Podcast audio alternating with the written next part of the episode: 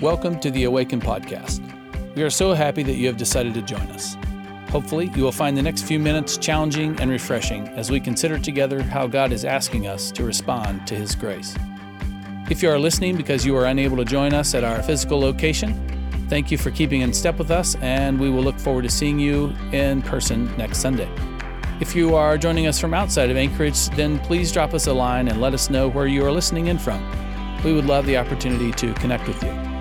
If you are exploring faith for the first time or just trying to figure out what Awaken is about, please don't hesitate to drop us a line and introduce yourself. We welcome any question you might have about life, the Christian faith, or Awaken Church. May God be with you as you listen. Good morning, Awaken. It is awesome to have you join us this morning online. Uh, we are thrilled to have you uh, be with us and connect with us this way. Uh, we are meeting uh, in person at our uh, physical facility on Juno Street. And uh, we are meeting outside if the weather is super nice.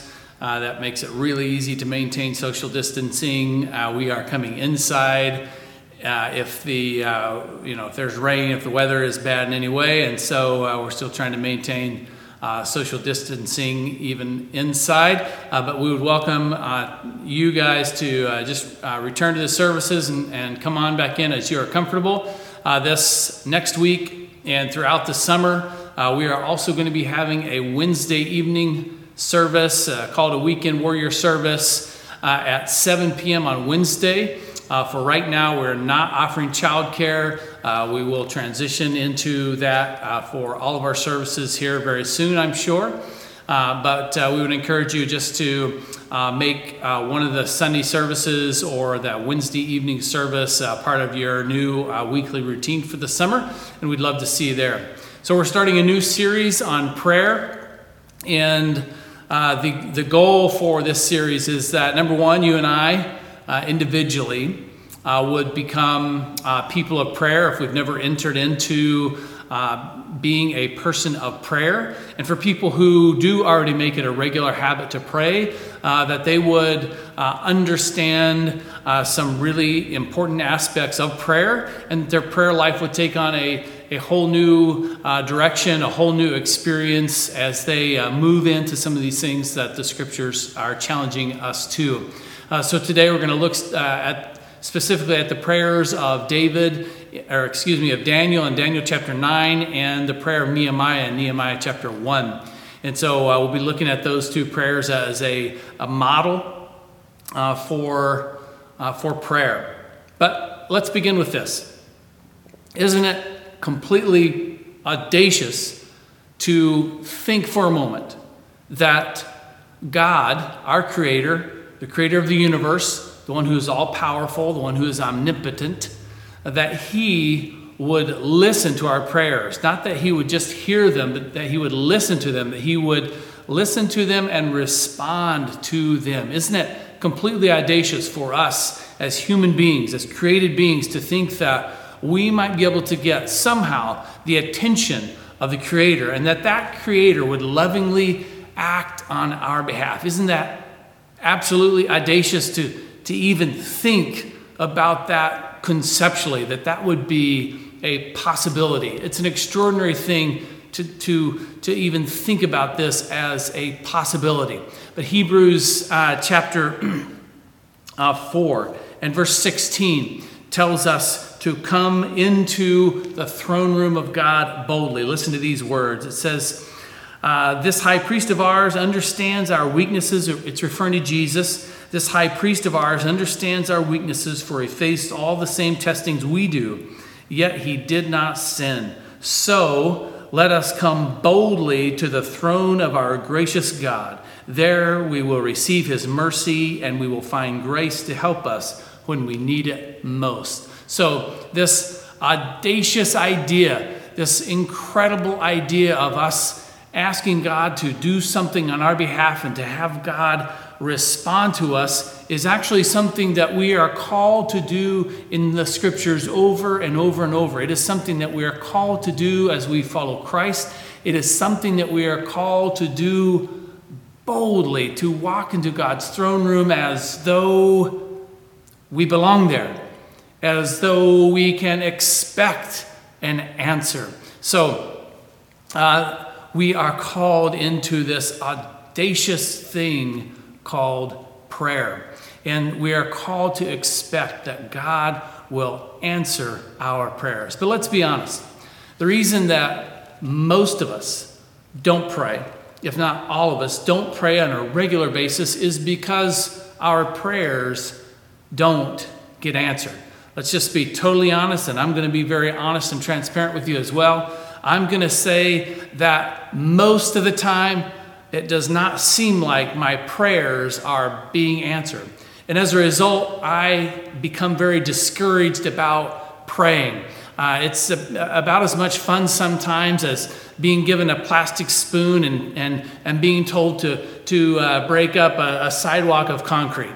Uh, because I know, or I, I think I know, or I become convinced, I convince myself that, maybe I should say it this way I am convinced sometimes by uh, an outside source, sometimes by the enemy, and sometimes I convince myself that my prayers are not going to be heard, and if they're not going to be heard, they're certainly not going to be answered.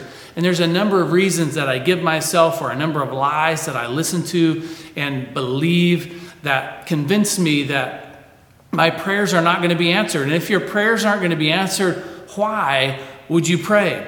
Who likes the discipline of prayer if they don't ever see the final end result? And so, one of the things that's important for us to think about and to consider and to have uh, quickly at our minds as Christians is the pathway to uh, answered prayer. What are the elements that need to be present in our lives? What are the elements that need to be present in our prayers in order to have our prayers answered? So, if we're going to do this audacious thing of walking into the, the courtroom of the king and asking uh, for things uh, we need to, you know, have a plan going in. Uh, this idea of uh, walking into the courtroom of the king uh, is audacious, as we've talked about. Think about Esther. Uh, if you don't know the story of Esther, uh, there's a whole book about it in the Bible. Uh, but uh, think about Esther walking into the courtroom of Xerxes uh, without an invitation. Uh, she was placing her life on the line because you know there was a standing rule about just walking into the throne room of the king. But Esther decides to put her life in the line to trust completely in the grace of the king and walk into that throne room. Uh, she did it out of absolute desperation because that was her last move. That was the only thing left available f- uh, for her to uh, have an audience with the king and express what was going on uh, with our lives. And that actually has a lot to do with the first part of uh, these, these two prayers, these two model prayers for us in Daniel and in Nehemiah is this moment of desperation and despair. That's the, that's the first um, step on the path to seeing God answer your prayers, is entering into despair or realizing the despair that you're in. So uh, let's start with uh, the prayer of Daniel. Generally speaking, uh, just to give a little context to this prayer, uh, the nation of Israel has been uh, captured by uh, foreign enemies. the Babylonians, in this case, have captured Jerusalem and they have, they have taken a group of Jewish people and they have brought them to Babylon to serve in the Babylonian kingdom in a variety of ways. Daniel has, by God's providence, worked himself up to a uh, place of particular prominence. Um, Daniel is uh, you know, enjoying life perhaps in Babylon in this uh, high position of power, but he has not allowed himself to uh, just soak in that comfort. Instead, he is instead he is soaking in something else. He is soaking in God's truth, and he is soaking in the plight of his people. And so uh, that's the, uh, the background to this prayer in Daniel chapter 9. So I'm going to start in verse 1, and uh, you're going to see that the first step on this, this path to actually having your prayers answered is despair. It seems like a strange step, but you'll see, uh, you'll see uh, what we mean by that. So it was the first year of the reign of Darius the Mede, the son of Ahasuerus, who became uh, king of the Babylonians. During the first year of his reign, I, Daniel, learned from the reading of the word of the Lord, as revealed to Jeremiah the prophet, that Jerusalem must lie desolate for 70 years. That's a long time. So I turned to the Lord and I pleaded with him in prayer and fasting. I also wore rough burlap and sprinkled myself with ashes. Um, we see Daniel entering into despair. He, he realizes, um, being a, a student of the, the word, reading the prophets, he realizes that Israel is going to have to be in exile for a 70 year period. That's several generations of people who will come through not experiencing Jerusalem and the temple and the nation state of Israel. And so Daniel is in deep despair concerning the nation of Israel. And so he, he enters into the remainder of his prayer, but it begins with this place of despair. Uh, Nehemiah uh, has a similar opening to his prayer. Nehemiah is uh, later on in the uh, period of the exile, and Nehemiah is in a period where the temple has, has, has been rebuilt. Uh, the uh, kings of Babylon have allowed uh, the nation of Israel to be reestablished to some degree, at least the religious part of it. Uh, so the temple has been rebuilt, uh, but the walls of Jerusalem have not uh, been rebuilt. And so uh, that's where the story of Nehemiah comes in. Nehemiah chapter uh, 1 and starting in verse 1, beginning of this story. In late autumn, in the month of Kislev, in the 20th year of King Artaxerxes' reign, I was at the fortress of Susa. Hanani, one of my brothers, came to visit me with some other men who had just arrived from Judah. I asked them about the Jews who had returned there from ca- captivity and about how things were going in Jerusalem. They said to me, Things are not going well for those who return to the province of Judah. They are in great trouble and disgrace. The wall of Jerusalem has been torn down, and the gates have been destroyed by fire. When I heard this, I sat down and wept. In fact, for days I mourned, fasted, and prayed to the God of heaven. So you see again that Nehemiah, who is the cupbearer to the king, he's a very uh, he's reached a place of, of uh, very high prominence in the court of the king. He's the cupbearer to the king. Uh, some would argue that he is the most trusted person uh, in terms of uh, personal bodyguard, in terms of uh, the administration of King Artaxerxes. And so he's in a very high position. So rather than enjoying the comfort and convenience and the lavish lifestyle he was certainly allowed to live uh, in that position, rather than, than uh, ignoring uh, the plight of the people of Israel, rather than uh, ignoring the fact that uh, Jerusalem, the city of God, has, is, is in uh, ruin, despite, um, or, or, rather than, than um, you know, just enjoying his position and prominence, he decides to instead be in despair. And uh, I phrase it that way for a reason because it is a decision to bring yourself to a place of despair.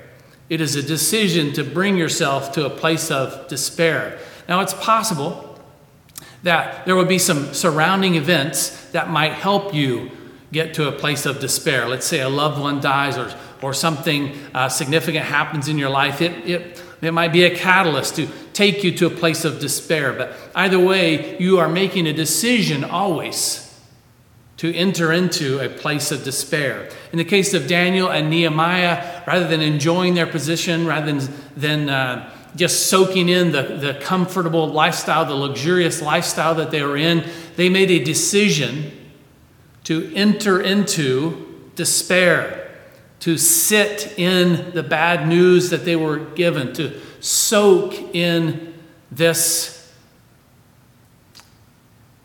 very horrible situation. And so, uh, believe it or not, that is the first step to answered prayer, is to enter into despair, to get depressed about something, to, to get down about something, to, to see that there is an area of injustice, to see uh, that there is a place where something is not right, to see that something is not holy or righteous, to see that something is displeasing God, to see that there is sin, to see that uh, there is not generosity, to see that. Um, there is oppression, whatever the case might be, but to see what is going on and to soak in it. I myself, I'm not a, uh, person who regularly takes baths because I don't like the idea of of sitting in my own filth. And so uh, I prefer a shower. Uh, if you're a bath taker, I don't know if any research has been done, but you might want to check into it. Uh, taking a shower might just be a better way forward.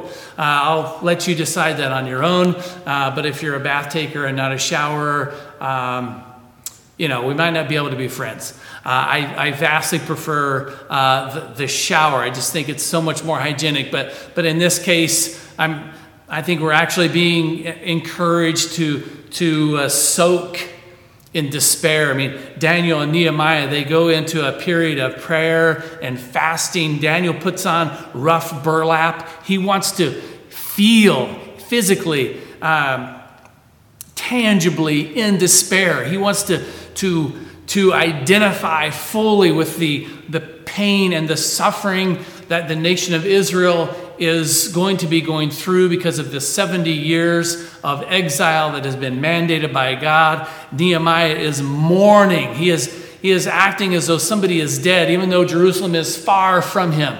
Uh, the problems of Jerusalem are far from being his personal problems. These two people, Nehemiah and Daniel, they decide to sit in it, to soak in it, to feel in it, to, to feel it fully. And so that is the first step of uh, answered prayer.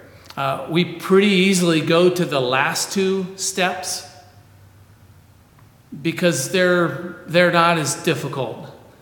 Um, the last two steps uh, being uh, building our faith and then making that audacious entry into the throne room of God with our request. But uh, those last two are actually quite a bit uh, easier than this first one. This first one, because it's the most difficult, is the one that we skip over most of the time.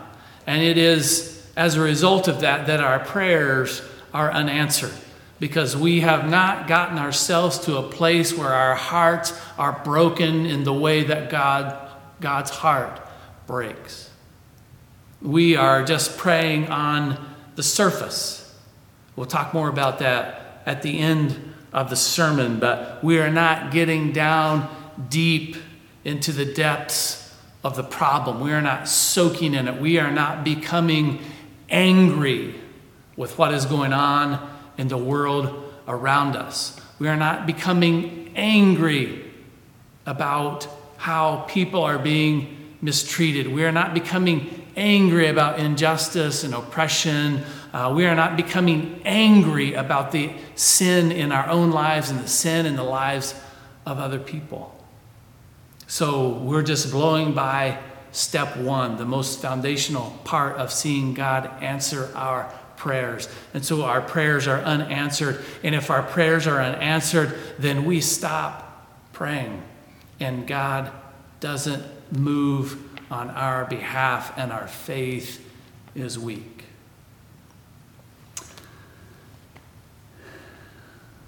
Daniel chapter 9, and starting in verse 4.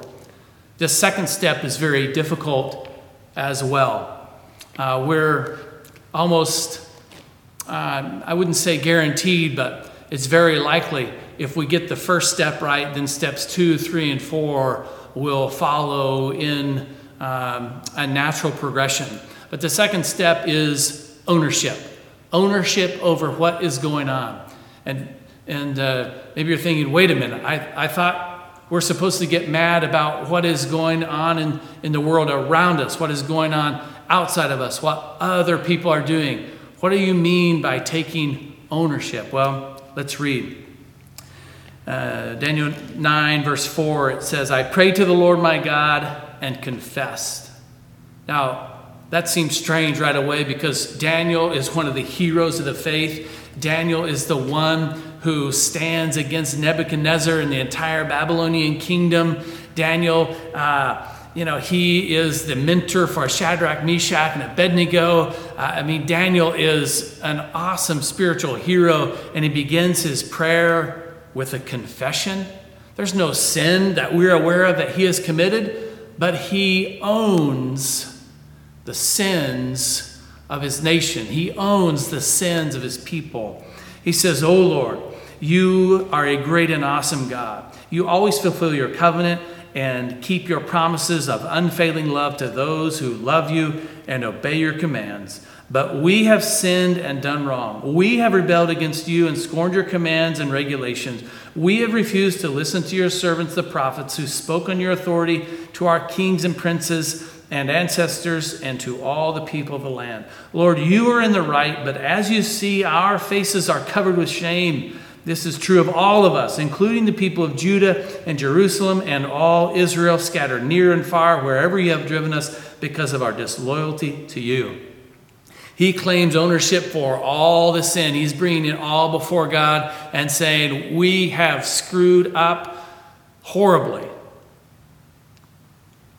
O Lord, we and our kings, princes, and ancestors are covered with shame because we have sinned against you. But the Lord our God is merciful and forgiving, even though we have rebelled against him. We have not obeyed the Lord our God, for we have not followed the instructions he gave us through his servants, the prophets. All Israel has disobeyed your instruction and turned away, refusing to listen to your voice.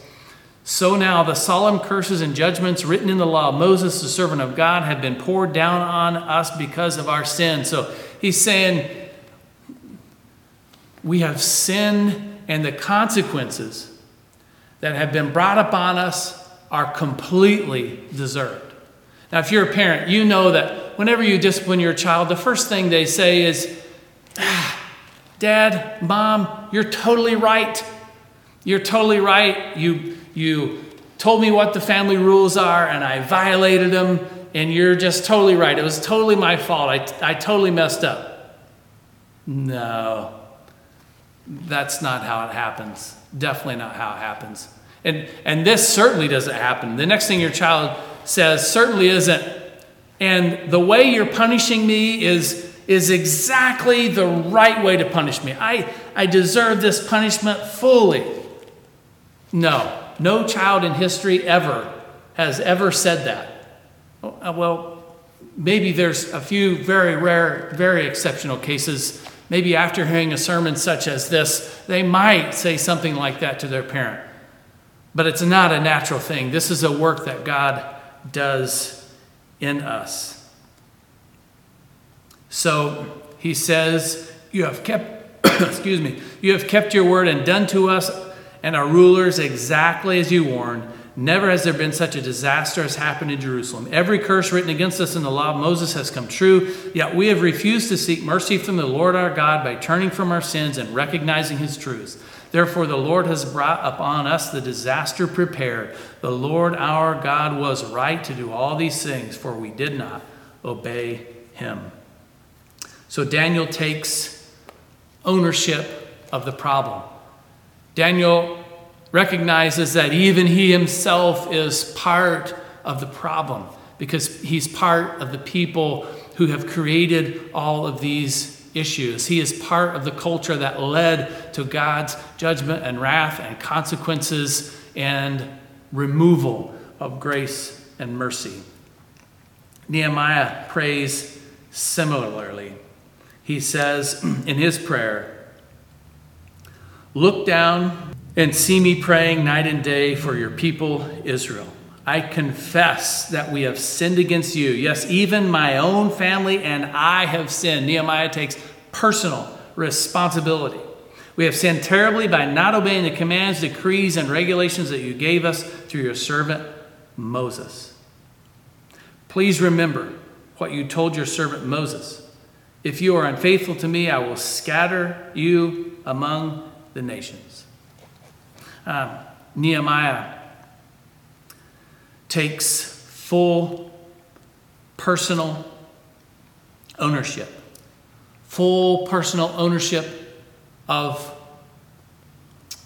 not just the fact that Israel has sinned, but, but also full personal ownership of the way in which God has doled out the consequences.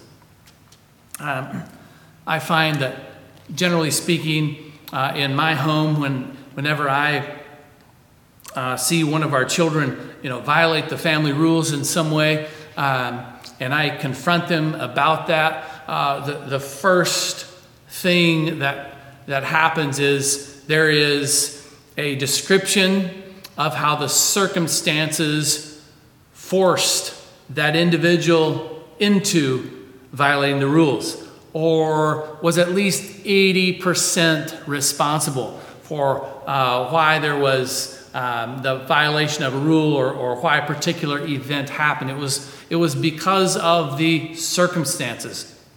And uh, I've found that I do the very same thing before God in my uh, times before Him when He is confronting with sin, or, or whenever somebody else confronts me with something I've done wrong, I immediately begin to um, rationalize how it was the circumstances around me that uh, almost forced me into making that poor decision or doing that, that wrong thing. And at the same time, when somebody else does something wrong against me, uh, or when I read about an evil occurring in uh, you know, the world around me, my first reaction is to immediately judge or jump to judging their character. I immediately jump to assessing their character without considering the circumstances at all. And so um, it is an incredibly high mark of maturity for somebody who is confronted with sin, with wrongdoing, to say, That was me, and I deserve my punishment. An incredibly high level of maturity. Nehemiah goes on to say, goes on to the, the third phase. I, I read into it a little bit, but he says, Please remember what you told your servant Moses. If you are unfaithful to me, I will scatter you among the nations. But, and here's where we move to the third phase. And this is the phase of building your faith.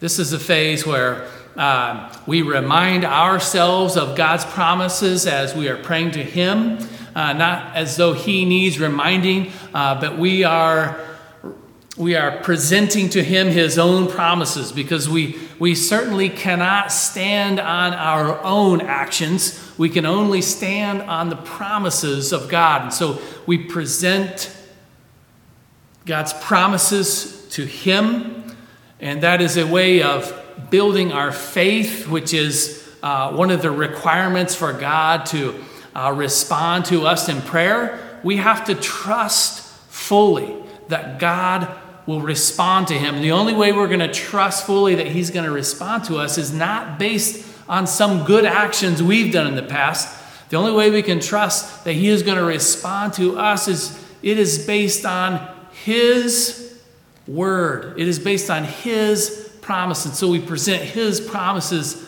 to him as our rationale for having faith in the first place and then moving into an audacious request.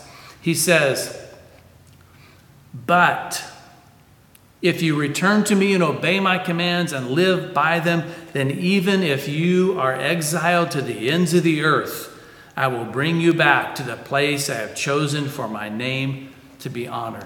Isn't it awesome that all the way back in Exodus, a thousand years, more than a thousand years before Nehemiah is praying this prayer, God promised that in this very situation, in this very situation where the capital has been destroyed, where the people have been exiled to a completely different country, even in this situation, if they will simply turn to Him, then God will do this great and amazing thing on their behalf. If they will simply trust Him above all things, then He will do this extraordinary act on their behalf and He will bring them back, even if they are at the very ends of the earth.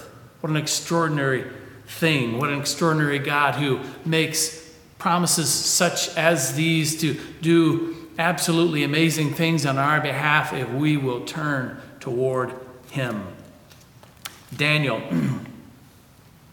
also does this thing of presenting God his promises as Daniel's rationale for making his audacious request. So, starting in verse 16, Daniel says, In view of all your faithful mercies, right? We're, we're not standing on our two legs, we're standing on God's many promises. In view of all your faithful mercies, Lord, please turn your furious anger away from your city, Jerusalem, your holy mountain. All the neighboring nations mock Jerusalem and your people because of our sins and the sins of our ancestors. O Lord, hear your servant's prayer. Listen, I plead. For your own sake, Lord, smile again on your desolate sanctuary for your sake, for your glory, because of your promises, because of your mercies.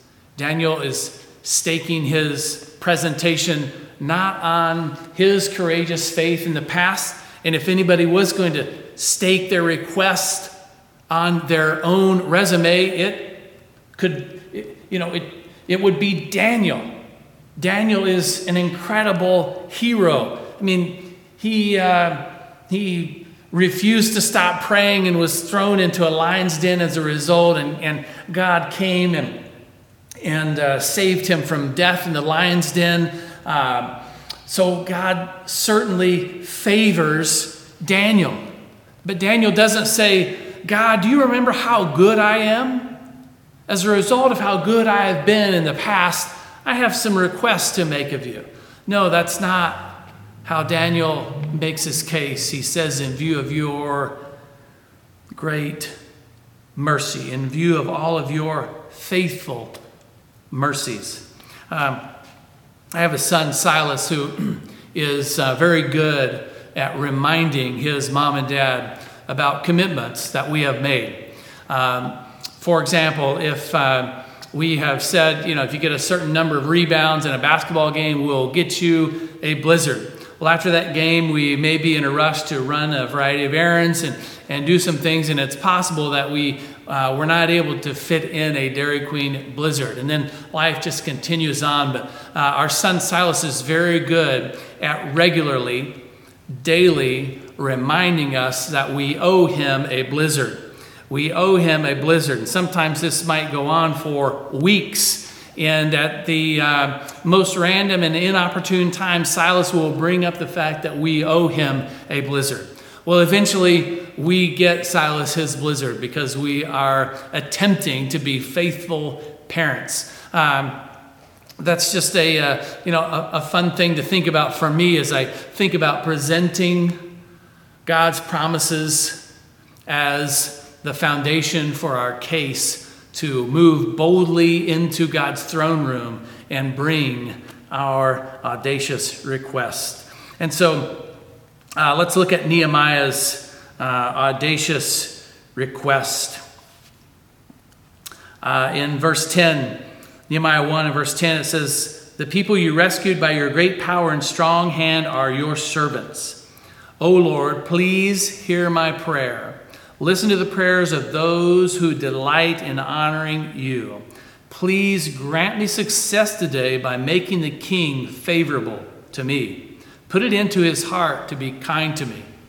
You see, Nehemiah's plan is to uh, make an incredible request of his king. He is going to do this uh, audacious, incredibly bold ask of his king, and he knows in order to get his king's attention, um, he will need to, to be distraught. He will need to be, uh, you know, visibly out of sorts so that the king will ask him what he uh, what is bothering him, what he wants. Now, uh, he's taking an incredible risk by uh, being out of, out of sorts uh, visibly in the king's presence. Uh, because we're talking about a king here who, who literally, uh, you know, only needs to snap his fingers and he can order the execution of anybody in the kingdom. He has an absolute monopoly on power. And so, if he doesn't like your demeanor, and he's prescribed that uh, you should be happy and positive and, and uh, in a good demeanor around him, and you show up and that's not the case, you're, you're this far away from being executed. And so Nehemiah knows that he needs God to do a work in the king's heart so that when he sees Nehemiah distraught, instead of ordering his execution, he asked Nehemiah what the issue is. With a kind heart towards Nehemiah, um, with a predisposition to uh, honor the request that Nehemiah is about to make. And uh, if you read uh, the rest of the story, I'll, I'll, I'll uh, you know, spoil it for you uh, to some degree. Uh, the king does honor his request, and he honors his request in this extraordinary way, beyond the expectations of Nehemiah. And so uh, God answers Nehemiah's prayer in this um, incredibly powerful way because Nehemiah has been in deep despair over the things that God is in deep despair over. Nehemiah has confessed, he has taken taken uh, complete ownership over his own sins, over the sins of his people, and he has brought his case based on um, God's promises. He has built up his faith and he has made this audacious ask of God, and God moves in this incredible way on his behalf. Daniel, at the conclusion of his prayer, chapter 9, verses 18 and 19, Daniel says, Oh my God, lean down and listen to me. Open your eyes and see our despair. See how your city, the city that bears your name, lies in ruins. We make this plea not because we deserve help, but because of your mercy. O Lord, hear. O Lord, forgive. O Lord, listen and act. For your own sake, do not delay Oh my God, for your people and your city bear your name. And uh, if you read the rest of the story of Daniel, you'll see the angel Gabriel comes to him and gives him this vision, uh, not just reminding him that, that uh, God will fulfill his promise to return the people of Israel to Jerusalem, but he uh, tells Daniel about what is going to happen even further in the future and gives Daniel uh, all of these incredible kingdoms, or excuse me, visions about how certain kingdoms will come and go, but there will be a time when uh, God will raise up a, a, an eternal king, the anointed one in Israel, uh, to, to raise up and to lead a kingdom that will last forever. So uh, he, he reassures Daniel, he answers Daniel's prayer in this absolutely extraordinary way because Daniel, soaked in despair, he didn't just continue in his comfort and convenience, ignoring the problems around him, but he soaked in despair. He got discouraged and depressed about what was going on, and he, he went deep into it. He put on burlap so that he could physically feel the despair. And so, uh, as Daniel and Nehemiah have gone through this process, uh, we see God work in amazing, amazing ways. I'm going to skip forward to the book of James, where James uh, corrects the early church um, around this area of prayer. And uh, in chapter 4, uh, verses 2 and 3, he writes this about prayer. He says, You want what you don't have, so you scheme and kill to get it. He's talking generally. There hasn't been a murder within the church that we know of. Uh, so he's talking generally. You are jealous of what others have, but you can't get it, so you fight and wage war to take it away from them. So he's just talking about generally in the world, people tend not to trust God for uh, the things that will bring uh, pleasure to them, but they tend to uh, maneuver themselves in a manipulative way, uh, sometimes in a violent way, to get what they want. Uh, they try to seize, you know, humankind tries to seize control of the process whereby they are blessed, whereby they are provided for. They try to seize control of that and uh, gain power over it themselves. So he goes on to write, but you can't, oh, sorry, I read that part already. It says, and even when you ask, you don't get it because your motives are all wrong. You only want, or you want only what will give you pleasure. You want only what will give you pleasure. Does that sound familiar to you? Uh, it certainly sounds familiar to me as a description often of my life and of my prayer life. I try to seize control of the process uh, by which I am provided for, by, by which I am um, entertained, and, and so forth. And so, uh, James is encouraging the church to move from manipulation, trying to manipulate uh, ways for us to get things into a place of trust, trusting God to uh, bring to us the things that we need and the things that will ultimately benefit us in the best possible way. And he's also uh, trying to get us to move out of just seeking pleasure with our prayers, like, hey, hey, God, uh, these are the things that would be really convenient for me if they happened. And here's my list, here's my wish list of things that I would like to go my way. What can you do about it? Uh, moving from that to, so uh, moving from praying for pleasure to praying about the plight of other people. Uh, because this is the heart of God, right? He is concerned not about himself, he is concerned about us. And he calls us to move away from praying for pleasure to, into praying uh, about the plight of other people, uh, to pray others oriented prayers. Now, this is not to say that we cannot ever bring uh, our own personal requests, but our own personal requests uh, ought to be centered uh, around others. So, it is okay to bring a personal request before God so long as in somewhere in that picture, others are being benefited because as Christians, we are called to live for others, not for ourselves. We're called to die for die to ourselves, to find our lives by losing it. And so our prayers ought to reflect this. Uh, we need to be praying uh, for the plight of others, interceding on other people's behalf. So if we are broken before God, if we have claimed ownership over all of the sin in our lives, if we base our request on the foundation of God's promises, and if our request is about the plight of others, and it is for the glory of God, then God will answer our prayers. God will move on our behalf. God will do extraordinary things in our lives.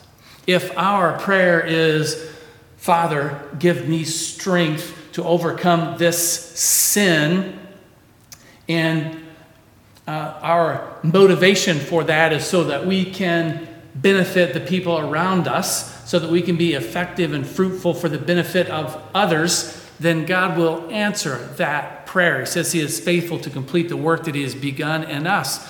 But if we want God to deal with sin in our lives so that we can grow in spiritual pride, so that we can look better to the people around us for our own sake, then God is not likely to answer that prayer. Because God sees our hearts, He knows what our motives are, and He knows whether or not we are truly in despair, whether or not we are truly confessing, whether or not we truly trust in His promises. He knows where we're at in all of these things. And so, if we want to see God move in extraordinary ways, these are the phases, these are the steps that we have to move through. Uh, we must get ourselves to a place of despair. We have to take ownership over what is going on. We have to build our faith. Uh, we have to build our faith to a place where we are confident to walk into the throne room of God and make an audacious request, fully trusting that He is for us. So, this is what I would encourage uh, all of us to do is uh, for the next uh, four Sundays, uh, we are going to be talking about prayer uh, from different angles. The, the ultimate goal is to uh, help you and I, hopefully motivate you and I to become people of prayer, uh, to understand that uh, it is God's desire, it is His heart to answer our prayers. He wants that kind of a relationship with us where we are joining in partnership with Him, where we are joining in the process of transforming this world through prayer. And so, uh, what I would love for each of us to do is uh, for a few minutes each day, for the next 40 days, uh, for us to uh, get away from our family, get away from our roommates, get away from our siblings, or whatever the case might be, and just ask God to break our heart as His heart breaks. And uh, I, I believe that that's going to manifest itself in a variety of different ways because uh, we have um, people who are who have different personalities and people who are gifted in different ways, people uh, who God wants to break in different ways about different issues, maybe in their own personal lives and, and maybe in terms of, of uh, things in our culture, but uh, to just simply ask God to to break our hearts, to um, soften our hearts uh, in the way that He would want to do it, that He would break our heart uh, as His heart is broken.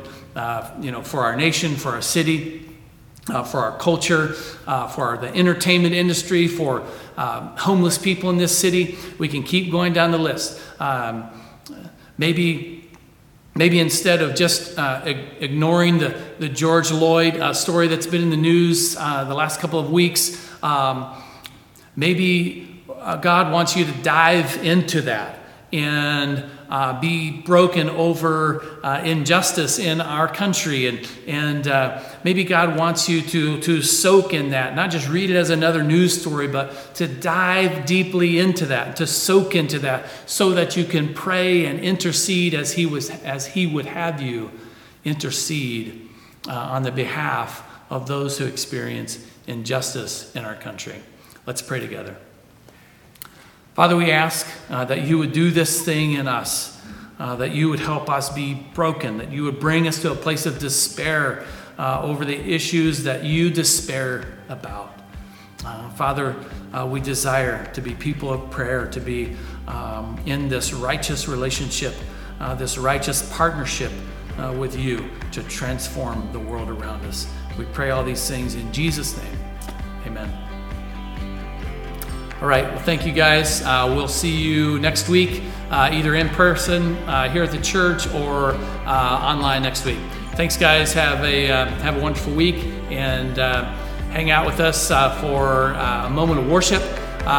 hopefully, this will just be a time for you to think about all that we've talked about and just lock it into your own heart and mind as you worship. Thank you again for listening. It is a joy to be able to share God's truth with you. Hopefully, you found this teaching helpful to your understanding of what it looks like to be a follower of Jesus in today's world, and hopefully, you are inspired to take a further step of faith. Please let us know how we can be praying for you as you continue your journey. If you live in the Anchorage area, you are welcome to join us any Sunday. And we have an Awaken 101 event every six weeks, and this is also a great way to find out more about our church.